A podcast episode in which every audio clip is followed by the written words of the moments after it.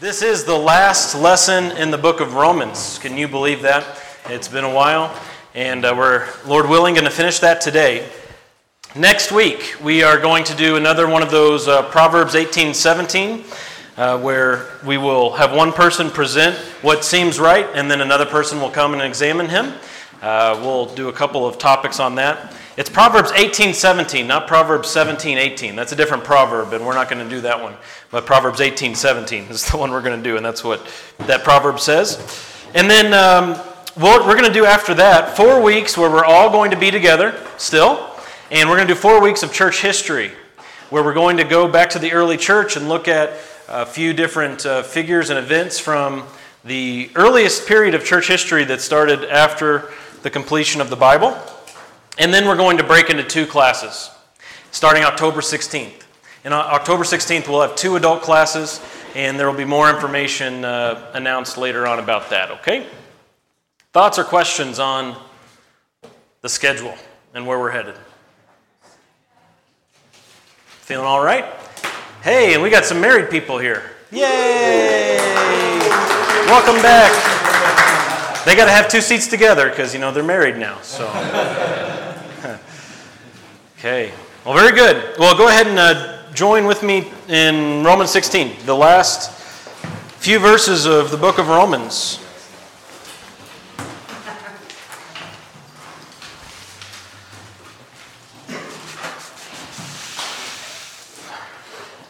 Romans 16, and uh, the lesson you'll see at the top of your worksheet, the lesson is technically about verses 24 to 27 today. But perhaps you'll see in verse 24 in your Bible, well, actually, your Bible might not have a verse 24, which would be interesting, huh? Uh, if you have a New American Standard, you'll see verse 24 is bracketed. I don't know what other translations do there. But I want to make a quick note about verse 24. Um, in the New American Standard, it's bracketed. It just says, The grace of our Lord Jesus Christ be with you all. Amen. If you look at verse 20, the end of verse 20, it's basically the same as verse 20, except without the amen. The grace of our Lord Jesus be with you. Uh, essentially the same. And the reason why it's bracketed in verse 24 is because there are some later manuscripts that have verse 20, that end part of verse 20, as verse 24. It's likely that that's not where it originally was, but it's there in some Bibles to say, hey, there are some later manuscripts that have that part there. And so that's all that's about. So uh, we, we won't be dwelling too much on verse 24 today, but instead verses 25 to 27. And before we do that, how about I open with a word of prayer and then we'll read the passage, okay? Let's pray. Father, we thank you so much for this great day. This is the day that you have made. This is your day, it's the Lord's day. And God, we ask that as we come together to fellowship, to learn, that uh, we would grow in our faith, that we would be moved in our spirits today to be more like our Savior, Jesus Christ, that we would honor, that we would honor you well and that we would uh, serve you faithfully together. Please help us to uh, please help us to be faithful in all that we do. Uh, this, that's our that's our chief goal is to be faithful to you, and we ask this in Jesus' name. Amen. Well, um, this is a very important section of Romans. It's the very very last section. But before we read it, I want to read you a quote from S. Lewis Johnson. This is pretty remarkable. S. Lewis Johnson said this This paragraph is one of Paul's most carefully constructed and characteristic benedictions in all of his letters. It is the longest of his doxologies, and it is certainly the most important from a theological standpoint. Now, if that doesn't kind of get you ready to read this, I mean, that's, that's pretty exciting, right? This is one well respected professor and pastor saying, This is the most important theological ending to a letter that Paul has written. Uh, now, of course, that's not an objective measurement, that's his opinion, but that's a good opinion to hear. And so let's read this together, verses 25 to 27, and see what this is all about. Paul finishes this letter by saying, now, to him who is able to establish you according to my gospel and the preaching of Jesus Christ, according to the revelation of the mystery which has been kept secret for long ages past, but now is manifested, and by the scriptures of the prophets according to the commandment of the eternal God, has been made known to all the nations, leading to obedience of faith. To the only wise God, through Jesus Christ, be the glory forever. Amen. Well, that is just a long sentence. That's a, that's a lot to take in. There's a lot to see. And I want to start by basically summing up the last verse. If you're following along on your sheet, you see that the first point, it's a very simple point all glory goes to God. And what you can do is you're looking down at this passage, is see verse 25 where it starts with the word now. Well, after saying and writing the word now, Paul kind of makes a diversion, then comes back to what he's talking about. So you can go from that word now to verse 27. Now, to the only wise God, through Jesus Christ, be the glory forever. Amen. That's the overarching point that Paul is making. The glory goes to God forever. Amen to that? He is the only wise and eternal. You see that in verse 26. He ascribes this to God. He's the only wise. He is the eternal, or in verse 27, rather. You see only wise and eternal in verse 26. Therefore, God is the only one deserving of glory. Who else would be deserving of glory except for the only wise, the only eternal?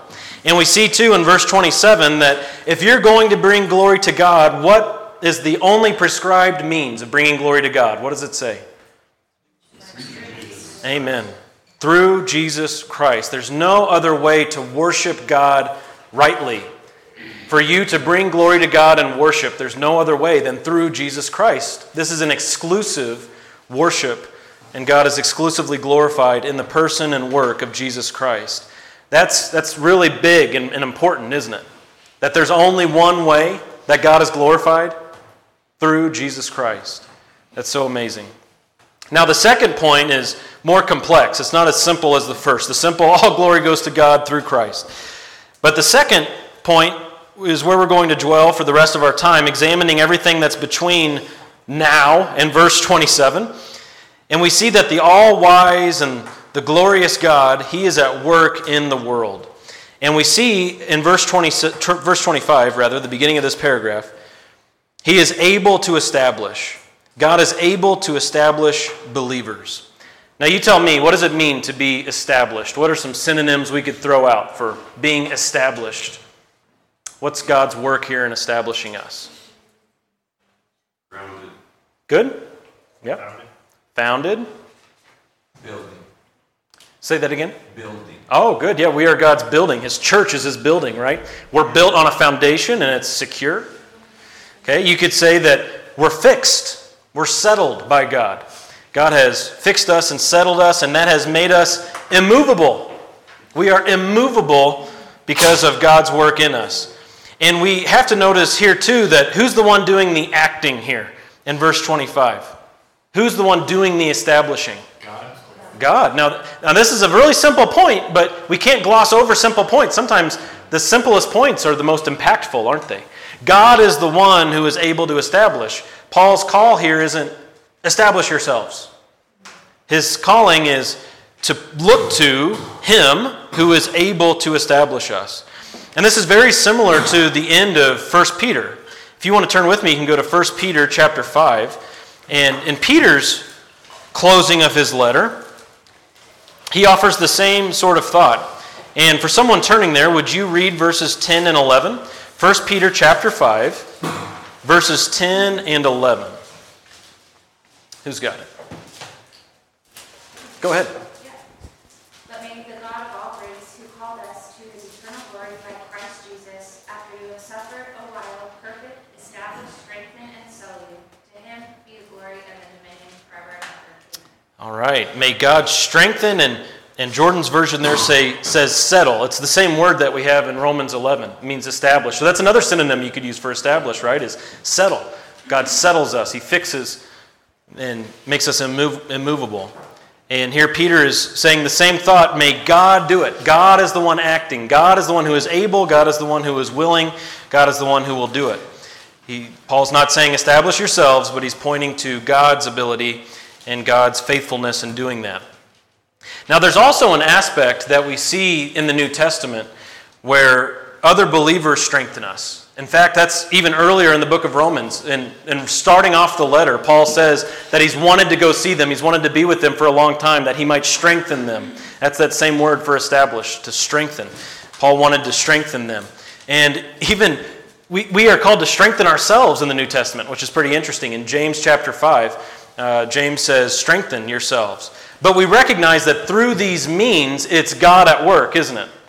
God uses means to accomplish his ends. And so, whenever Paul says to the uh, Thessalonians, for example, we've sent Timothy that he might strengthen you or establish you, he's not saying that Timothy's doing that apart from God or God's word, is he? He's not saying, uh, you know, Timothy, he's a really, really strong guy, and, and on his own, he's going to strengthen you. When James says, strengthen yourselves, he's not saying, hey, get yourselves all built up and strong, and then you're able to go to God. That's not what James is saying. But it's through God's work, through God's power, through God's word that we look and we are strengthened. And God uses all sorts of means to strengthen us, doesn't He? He uses other believers, and He uses His word, He uses uh, the faith that He's given that we might be strengthened. And whatever the means is, it's God's ability on display through the gospel. And that's where Paul goes here in verse 25. Him who is able to establish you, you catch this phrase, according to my gospel and the preaching of Jesus Christ. Believers are always going to be strengthened by God through the gospel, through the preaching about Jesus' person and work, never apart from that. And it's, again, interesting that Paul says this, this phrase, he uses this uh, adjective, my gospel, or this, uh, this possessive, according to my gospel. Why do you think Paul said my gospel instead of the gospel? And do you think there's a difference? No. okay, not a difference. Not a difference. That's good. He's just selfish. Paul is selfish. Yeah, that's that's what one commentator has said. Yeah. Well, there's some people teaching different Good. teaching Yeah. Different. There are other so-called apostles, right? Uh, Paul was combating people who would write letters in his name, even, and Paul's distinguishing himself from false doctrine. And and there is an ownership aspect where Paul is saying, uh, "I've been sent as an apostle." That's what that word apostle means. He's a sent one, and he's sent with the gospel, and he's owning the message that God has given him to impart to other people. But the gospel is the gospel, regardless of if you say my or not. Turn with me back to Romans 2, Romans chapter 2, just earlier in the book. Just want you to see this real briefly. This isn't the first time in the book Paul has said this. Romans chapter 2, I'll start in verse 15. Paul's talking here about unbelievers, and he says, They show the work of the law written in their hearts, their conscience bearing witness, and their thoughts alternately accusing or else defending them on the day when, according to my gospel, God will judge the secrets of men through Christ Jesus. And so, this isn't the first time Paul used that phrase, and of course, that phrase isn't talking about some separate gospel other than what's been given to us. It's the same gospel. He just took ownership of it as an apostle. And so, if we're going to answer how are believers strengthened by God according to the last few verses there in chapter 16, the first thing we have to say is through the gospel message that permeates the entire Christian life. We are strengthened by God through the gospel message, and this gospel permeates the entirety of our lives, doesn't it? We don't do anything as Christians apart from the reality of the gospel. But we look to what Jesus has done and we live responsively. Okay? Not responsibly, though that's a part of it. Okay? We live responsively. When we see what Jesus has done, we live in response to that. You can think uh, to the new commandment that Jesus gave us in John chapter 13. Who can tell me what that new commandment is that Jesus gives? Love. Love. Very good. Very good. It's both of those phrases love one another, but also as I have loved you, Jesus says. So we are to see how Jesus has loved us, and then we are to love others, and we are to love God and serve God in all that we do. And so we look at the gospel, which is not what we do. The gospel is what Jesus has done. We look to the gospel and we live responsively. We respond to the gospel. We respond to Jesus' calling to follow him by loving others as he has loved us. And we're strengthened in that. We're strengthened when we look to Jesus in all of life. And we must relate all of life back to Christ. This Christian life is very short sighted if we're not relating all things in life back to Jesus. Okay, your life is going to be shorter. Your life is not like in a length of days, okay, but your life is just going to be more short sighted. Your life is going to be really truncated. Your view is just going to be really small as a Christian if you're not intentionally looking to connect all things in life back to Christ. We believe in, in all of Christ for all of life. There's a Christian organization that has that as their slogan. That's a good slogan. All of Christ for all of life. That's what we want to pursue. James Stifler, in his commentary of Romans, he says this. Listen, listen to how he describes it. A church is established when it reverently believes and says of everything just what the gospel reveals about these things. The heart is so unstable. There is so much inadequate and even false teaching.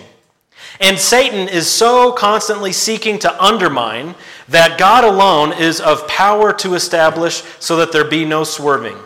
The Romans are joyfully fir- firm now, Paul knows, but divine power alone can preserve them in that firmness.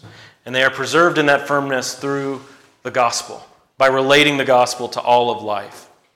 So, the first way that we see, obviously from the text, that believers are strengthened is through the gospel message. But the second way is a little more complicated. Do you see it in the text? He says, according to my gospel and the preaching of Jesus. And what's the second according to in the text?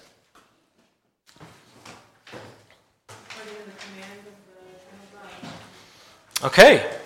The revelation of the mystery and the commandment of the eternal God. We are strengthened as believers in the mystery, in the mysterious body of Christ. Paul uses this word mystery in his epistles not a few times. This is the second time in Romans he's used the term mystery, which is important for us to examine, which we will in a moment. But what we can first grab onto is that we live in an amazing time in history where, as believers, God has placed us into something that Paul calls mysterious. And in the mystery, we are strengthened by God through the gospel. Now, I mentioned that he, he's used this word before in the book of Romans, and let's go back to that usage. It's chapter 11. Romans chapter 11, toward the end of the chapter, verse 25. Would someone read Romans chapter 11, verse 25 for us? Just the one verse. For I do not want you, brethren, to be uninformed of this mystery, so that you will not be wise in your own estimation, that a partial hardening has happened to Israel until the fullness of the Gentiles has come in. All right. So here Paul is saying that there's something mysterious going on, that Israel has been partially hardened until a certain time. And what's that time? Fullness of the Gentiles. Okay. So Gentiles are coming in. People who were far from God, people who were outside the promises and covenants of God, are coming into God's family. People who were once far off are now brought near. And Paul says this is a mystery. This is a mystery. That it's a partial hardening of Jews, which means not just that some are hardened, but it means some are what? Saved. If it's only a partial hardening, not a complete hardening, well, that means some of them aren't hardened. Some of them have soft hearts. Some of them are coming to know the Lord. And you have Gentiles and Jews now in one new man, as Paul says in Ephesians chapter 2, that the dividing wall that stood as the law between Jews and Gentiles, that's been abolished, is what Paul says in Ephesians 2.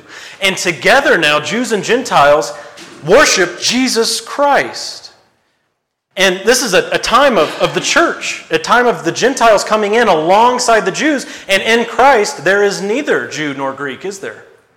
In Christ, there is no ethnic identity that serves as an advantage. And that's a mystery to the Old Testament.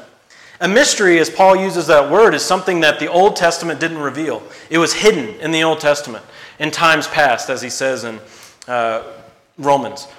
It was hidden before, but now it's been brought to light. And this age where Jew and Gentile co worship in Christ without ethnic identity being an advantage, that's a mystery. And we are strengthened in that mystery, in the ministry of the mystery, the ministry of the church. As God is building his church, Jesus Christ building his church, Jesus Christ being the cornerstone of the church, we come together in the mystery and are strengthened in this worship of Jesus Christ. And there are two other passages I want us to look at. These are the only other passages where we're going to go outside of Romans, so let's just go there together.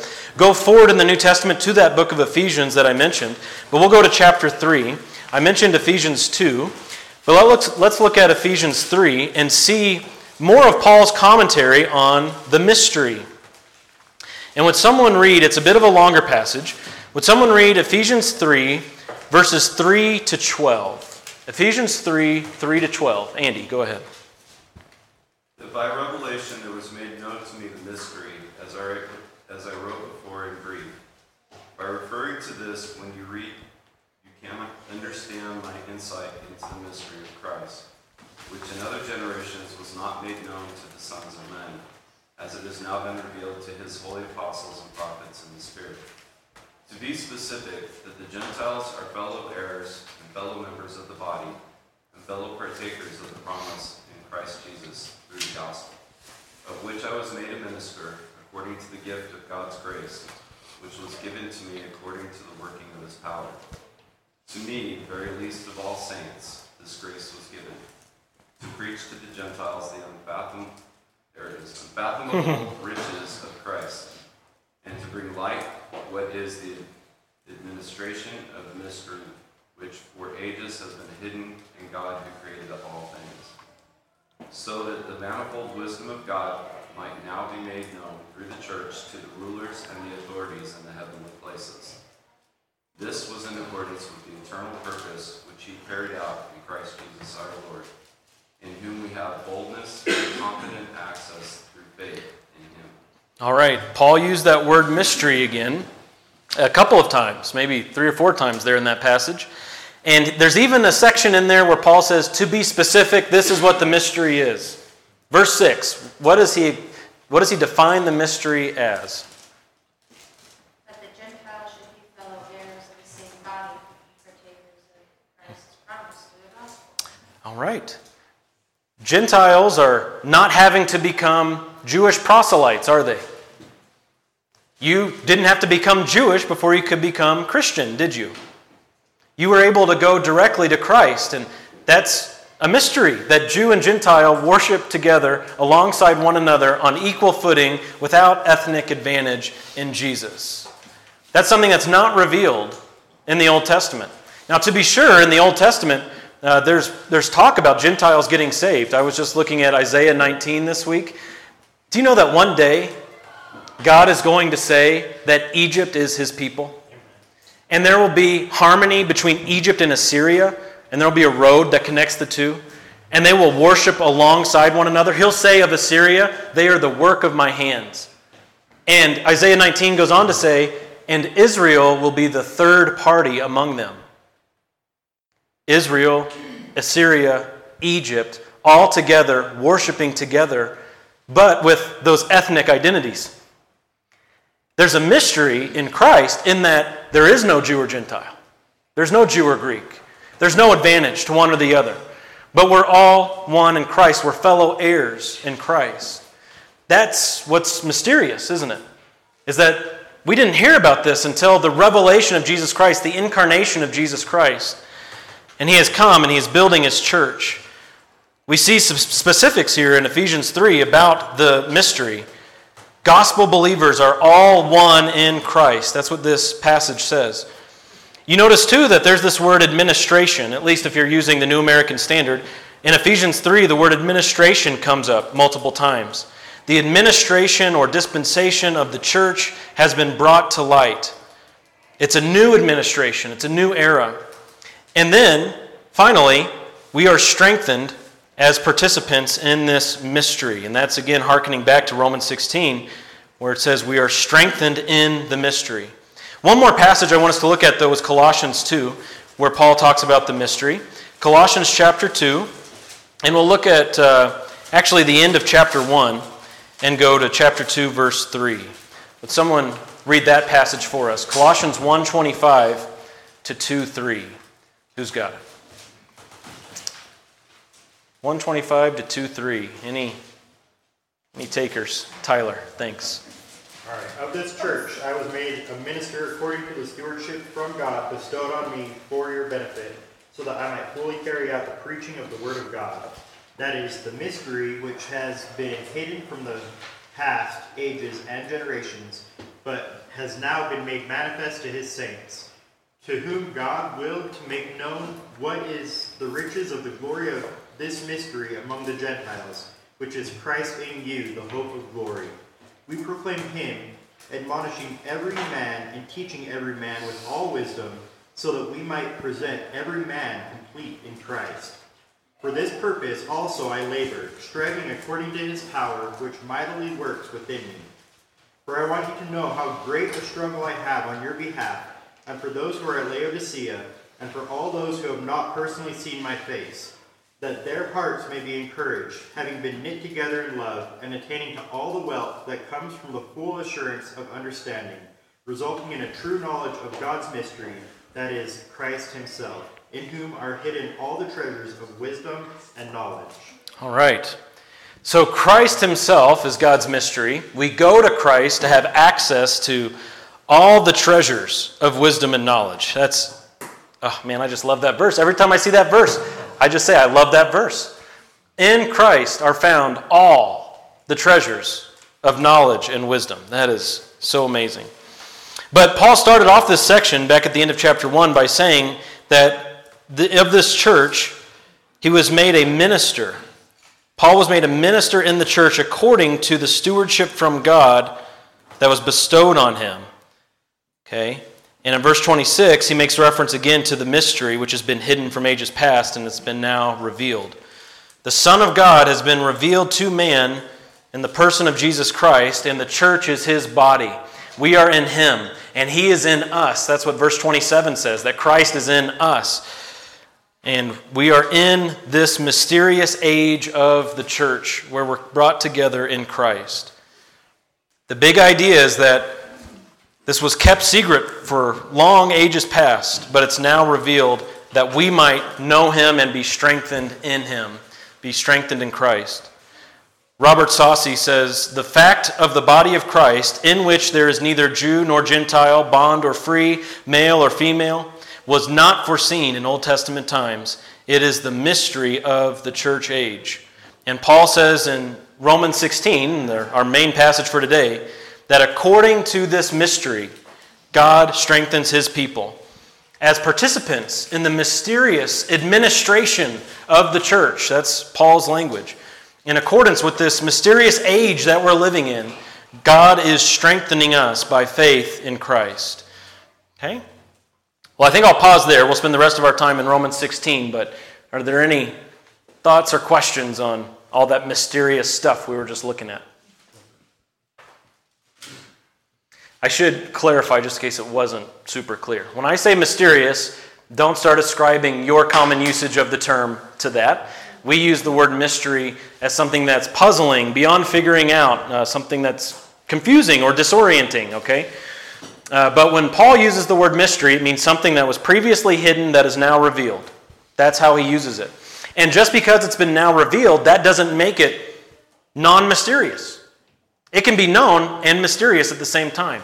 In our usage of that term, if it's known, if it's understood, well, then it can't be mysterious anymore. But that's not the way Paul talks about it. He uses that present uh, tense to talk about the ongoing mystery of the current age where Jesus Christ is building his church without reference to ethnicity.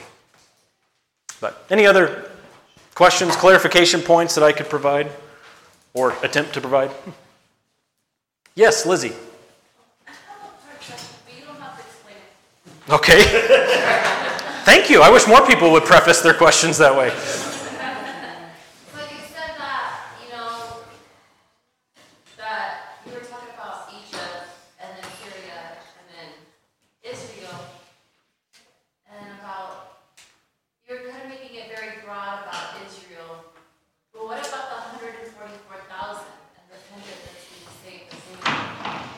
Yeah, um, the 144,000 in Revelation 7, I believe. So are you asking, what, what are you asking about them? Like like the way that you're explaining it seems like all of Israel saved.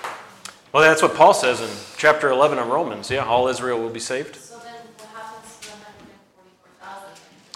The 100, like yeah. The the yeah. Yep. So the, um, the 144,000 is not the totality of God's work among the Jews. So we can't think of it that way. Um, the 144,000 are 12,000 from each tribe, which are listed out. That's a special force of Israelites that God is going to save and use in a special way. That's not the fullness of what he's going to do among the Jews when all Israel will be saved. Okay, so that's the first clarification point to make. The second thing, when we look at passages like Isaiah 19, um, Amos chapter 9 is another big one. Um, Isaiah chapter 2. There are passages in Ezekiel and uh, other places. But these passages we're looking forward to seeing fulfilled in a future millennial reign of Christ, a future messianic kingdom. Okay, the only passage where we get a millennium is Revelation 20. Um, but we get a lot of passages that talk about when Christ is going to reign on the earth. And we get a lot of descriptions of what that's going to look like. And we see Gentile nations being saved and being there among uh, Israel, and Israel having a distinct role. And there are, it's not that anyone is saved more than anyone else is saved, and it's not that anybody gets saved apart from the work, the finished work of Jesus Christ. But in that kingdom, there are distinct roles. Just like in the church today, there's a distinction between men and women and the roles that men and women have. We recognize in Christ there's neither male nor female. Yet we also recognize that he's given different roles to men and women. Okay? And so in the future, there won't be a distinction in uh, worth or salvation status or anything like that between Israel and Gentile nations. But those, those national distinctions will remain. We even see in the new heaven and new earth that kings of nations will bring their glory into the new Jerusalem. Kings of nations. That means there will still be some national distinction in the new earth. God loves diversity. All right, so there will, ma- there will still be diversity in the future, um, even in the new earth. But uh, there won't be any kind of distinction in, in salvation status, like the, the number one saved people and then the, like the backseat saved people. That's not how that, how that works. So hopefully that addressed some of what was rolling around in your cabeza there. Tyler, did you have a thought or a question? Um, yeah, I was gonna kind of speak to the same thing, uh, this whole idea of progressive revelation, how these, uh, things were unknown in the, the Old Testament, but now they've been made revealed. There is this aspect in which we don't have all the answers to these future things, in which we're still kind of in this area where, in this period where our eyes are veiled, and we don't have all the, uh, the understanding that we will one day have. We don't know all the ins and outs of the, the hundred forty-four thousand evangelists, what it means that they're gonna Yeah. evangelize. Uh, that's gonna be made more clear to us later. So while we can look back and we can say, okay, well, we have a, a more clear understanding, now this mystery has been revealed, there are still ways in which, um, we're in a veiled Yep. area of history. Oh, yeah. Until things happen, we don't know exactly what they're going to look like, right? That's true for all of life. Now, God has given us insight into some things that are going to happen, but uh, even then, we can't fully understand things outside of what He has told us. We can only understand what He has told us. Okay? Very good. All right, well, let's keep going in Romans 16. Turn back to Romans 16. Now the mystery has been made known, Paul says, and Christ's body has been manifested. I'll read verses uh, 25 and 26 again. Now, to him who is able to establish you according to my gospel and the preaching of Jesus Christ, according to the revelation of the mystery which has been kept secret for long ages past, but now is manifested, and by the scriptures of the prophets, according to the commandment of the eternal God, has been made known to all the nations, leading to obedience of faith. All right, so um, how has the mystery been manifested and made known to us today? Well, the first reason he gives is by the scriptures of the prophets. You see that? By the scriptures of the prophets. And that's not the best translation of that. I, I'm a little bit befuddled as to why there aren't better translations of that phrase in our English Bibles. I think almost all English Bibles translate it that way. Um, but there is no the in the Greek in Paul's writing. There is no the. And prophetic is a, a, an adjective. So he doesn't say prophets as a possessive noun. It, it, it technically reads by the prophetic scriptures or by prophetic scriptures. You can take the out of there. By prophetic scriptures uh, that this has been made known. And so I don't want to get like too bogged down on that. I just want to mention that a better translation of that phrase is by prophetic writings or by prophetic scripture. Okay? So it's, it's just very interesting. It's a very similar concept to um, 1 Thessalonians 5.20. You guys remember what 1 Thessalonians 5.20 says where Paul says, do not despise... Do you know what it says? Prophetic utterances. Do not despise prophetic sayings or prophetic utterances. It's the same kind of idea here where Paul is saying uh, the, the mystery has been made known to us through the prophetic. And he may have the Old Testament in view, but since he's talking about this mystery, I think he's talking about the work of the New Testament apostles and prophets. Paul is saying through the New Testament apostles and prophets, the prophetic scripture, we have come to know this mystery. It's been revealed to us. And so that's how it's been made known. Number one, through the prophetic writings. And number two, according to the commandment of the eternal God. You see that in verse 26, according to the commandment of the eternal God. The one who is outside of time, God Himself, is making this happen within time, during this specific era, during this specific age. The one outside of time is now bringing about this administration within time. The mystery has been made known to all nations. The gospel has gone out. And I think this is likely why Paul says, according to my gospel, because Paul saw himself as an apostle to the Gentiles. He was an apostle to the nations. All right? And so he's saying, according to my gospel and according to the eternal commandment of God, the word about the mystery is getting out. Gentiles, come. Come feast.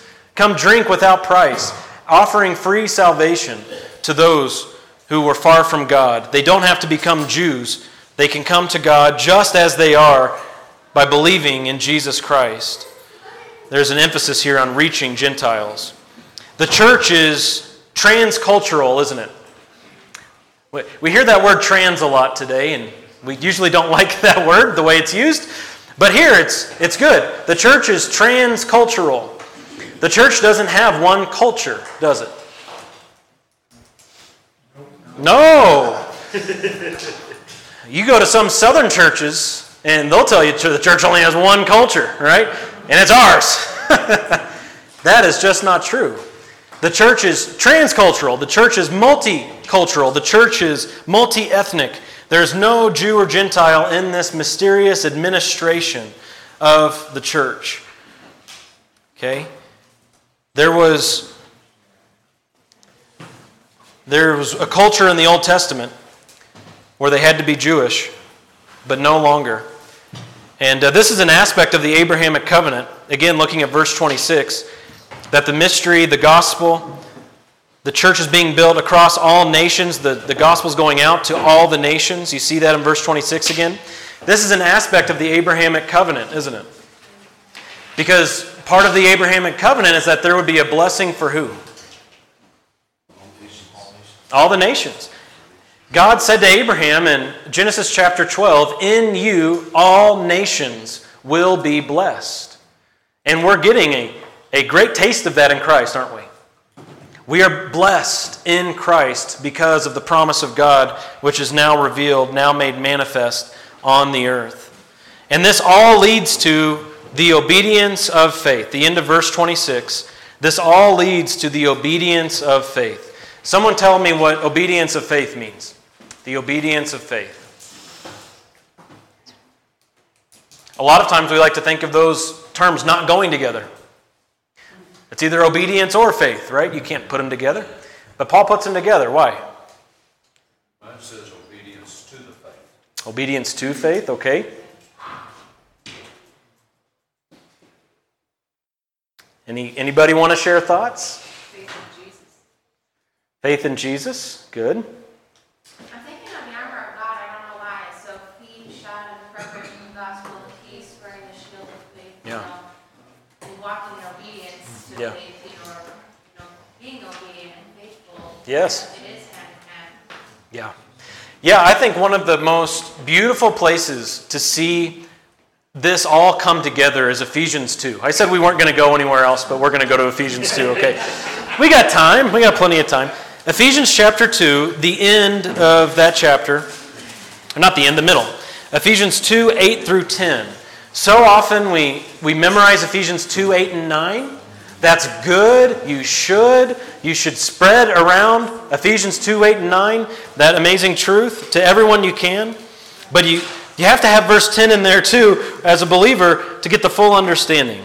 Would someone read Ephesians 2 8 through 10? Dean, go ahead. For by grace you have been saved through faith, and that not of yourselves. It is the gift of God, not as a result of works, so that no one may boast.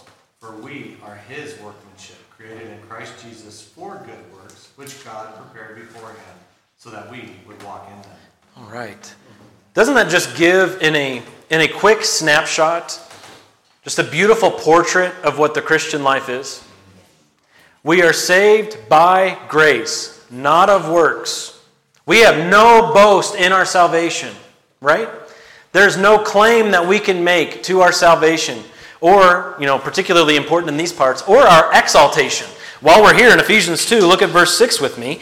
It says that God not only saved us, but it says that He raised us up with Him and seated us with Him in the heavenly places in Christ Jesus. Past tense. For the Christian, this has already happened. You've been seated with Christ in the heavenlies. Can you get exalted any higher than being with Jesus in the heavenly places? I'm pretty passionate about this point. I love having, I love having this conversation with our neighbors.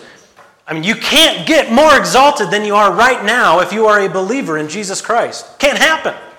It can't happen. And so to tack on your own works and say that's going to climb me up higher, that's blasphemous. That is heresy. That is that, that shows that you don't understand the gospel itself because the gospel itself is this big picture where you have been given a new identity. You are in Christ. You're a Christian. You have Jesus' name on your life, and God owns you. And there are good works that God has for you to walk in them. As you're saved and you're given a new identity, your calling is to live out who you are. That's Paul's message repeatedly to the Corinthians. This Corinthian church was so messed up. They were suing each other, they were sexually immoral. They, they just had no understanding of unity, it seems like. From chapter 10 and chapter 14, they were so divisive. But Paul calls them brothers, and he says that he's confident that God is going to bring them to the end, bring them through, because they were saved. And his message to them wasn't, here, obey this law so that you can be exalted. That's not what he said. He, he affirmed that God was going to finish what he started. They would be exalted. Now live up to your name as a reflection of God's love. Follow Christ. Take that name that you've been given and place it on every area of your life. And that's exactly what Paul's saying here to the Romans, too, isn't it? That God has saved you, and He's going to establish you in the church through the gospel as you keep focusing on what Jesus has done and you apply that to all of life. You know, it, it can get mocked sometimes, and sometimes for right reasons. The, the little phrase, pithy statement, WWJD, what would Jesus do? Okay. There are definitely wrong ways of viewing that phrase, but there are also right ways of viewing that phrase, aren't there? There's also a right understanding of we are to love others as Christ has loved us.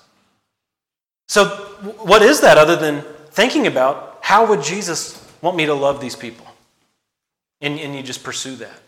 And in that, you're, you're living out the good works God prepared beforehand for you, and you're established in your faith. You're fixed in the gospel. That is, that's the big idea. So, as we think about Paul's phrase at the end of Romans 16, now, the end of verse 26. This all leads to the obedience of faith. You could sum that up by saying this all leads to changed lives, doesn't it? The gospel, the building of the church, God's faithfulness, this message going out to all nations, this leads to changed lives. That's what God is doing. Okay? So now to sum up, and then we'll take some questions, but I've got a couple blanks on your sheet there that you can fill out. To sum up what God is doing, Number one, God is at work in the world, isn't He? God is at work in the world by revealing Jesus Christ to all nations. God is at work in the world by revealing Jesus Christ to all nations, okay? Number two, as God saves people, He doesn't just leave them. As God saves people, He establishes them. That's what this message is saying, loud and clear. And He doesn't just establish them in unique, custom ways, He establishes them through the gospel. Every single Christian, this applies to you. God strengthens, establishes you through the gospel. Don't expect him, don't expect him to strengthen you in any other way.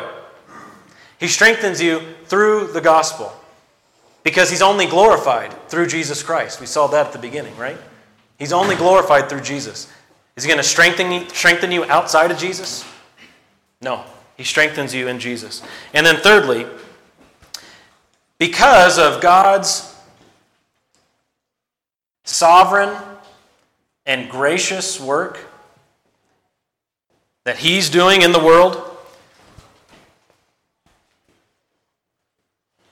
He gets all the glory. Because of God's sovereign and gracious work, He gets all the glory. Okay? The glory doesn't go to us, the glory goes to God alone through Jesus Christ. Okay?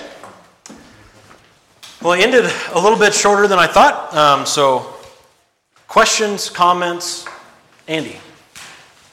So, going back to that obedience of faith, Yeah.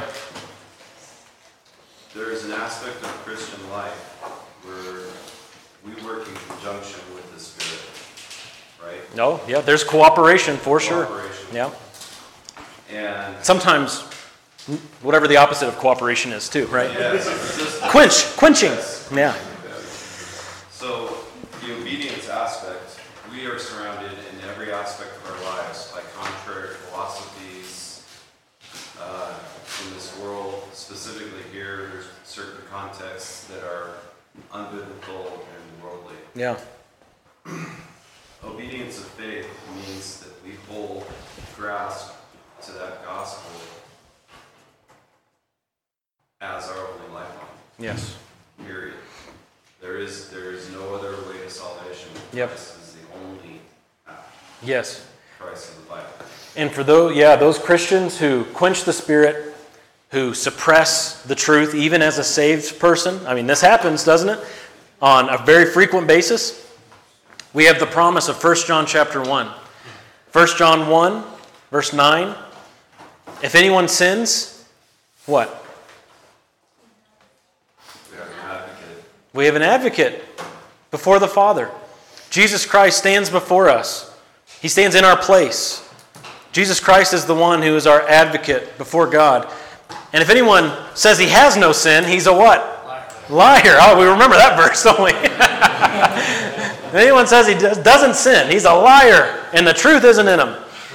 But for those of us who have sinned, we appeal to Jesus Christ. Hebrews 7:25 says because Jesus Christ always lives to make intercession for his people. Why is Jesus Christ still alive in the heavenlies right now? Making intercession for his church that he's building. That's cool. That's amazing. That's amazing. Andrew. So can I share a personal? Yeah, go ahead. No one else is clamoring to speak, so floor is yours.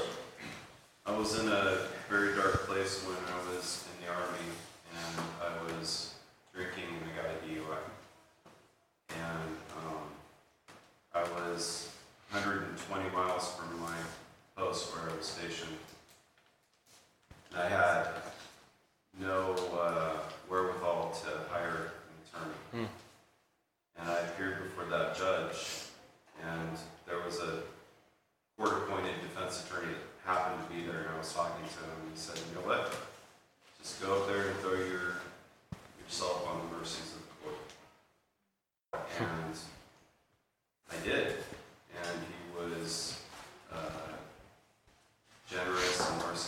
Wow. Did not charge me. Yeah, he wasn't generous with, with his pu- punishment. No. Oh, okay. Yeah, well, no, he actually was. Oh, Uh, I got my car back, and of course, the army got me too, because that's what happens when you're in the military. Um, but it was a very scary position to be Yeah. in, Oh, where yeah. I could have gotten hammered really hard. There could have been serious repercussions. Hmm. And um, it's it's a blessing to have someone who's an advocate for the- Yes, the amen. holy and pure judge. that's exactly right. Yep. Yep. Steve. I, I don't want to get you off onto a rabbit trail, but could you talk a little bit about mysteries that are revealed in Scripture and mysteries that perhaps may never be understood or revealed? Hmm, yeah, sure. Yeah, so the one we are talking about today is, uh, is revealed, right? I mean, Paul explicitly says in the passage that that mystery has been made manifest, made known to us in our uh, Romans 16. And so the church has been revealed. Now, again, we still call it a mystery because mystery, as Paul uses it, doesn't have the same uh, definition as mystery as we commonly use it. Um, this was something that was hidden in ages past, but now revealed, and you're living in it. You're living in the mystery, so you can know it. But to use mystery in the word in the way that we typically would use it, the Trinity is a great example of something you're never going to fully grasp. Okay? How many gods are there? One. But how many persons does Scripture say are God? Three. So there are three gods. No. You're passing the test. Good job. Good job. Well oiled machine in here. There are three persons in one God. Now, are you ever going to get to a point in your now eternal existence where you say, Ah, I get it. I figured it out? No. Because you're still going to be a creature through all eternity, aren't you? You'll be a glorified creature with eternal life. But you're still going to be a creature who is limited. You're never going to become the infinite. There is but one infinite. And he puts that on display in his very nature by being triune. It just baffles us. And so there, there are several things like that that for all eternity we're never going to fully grasp. And that's good. It's a good thing. Okay. All right. Well, next week, Proverbs 18 17 is where we will be. Proverbs 18 17, uh, doing a little exercise there. And then again, uh, after that, we'll do four weeks of church history together. And then October 16th, we'll have two adult Sunday school classes, and more information on that will, will come out. Okay? Let's pray and then fellowship some more. Father, we thank you so much for your faithfulness, your infinite mercies and grace that we see revealed in Jesus. We thank you that we are in your church as believers in Christ, that in this mysterious administration, this mysterious time, that you're doing such a great work in the world, reaching all nations with your gospel and strengthening us continually as we remember what Jesus has done. God, help us to love you more, to serve you better, to just understand more of what you've given to us, that we would be faithful in the way that we live for you. We thank you for this study we've had in the book of Romans and all the lessons that we've shared in. Uh, this is just an incredible book out of so much that you've given us in your word. And we ask that we would take these lessons to heart and these truths that we've learned, that there would be life change as we walk in the good works you've prepared for us. God, thank you so much for your faithfulness and your kindness and patience with us that we experience every day in Christ. And it's in his name we pray. Amen.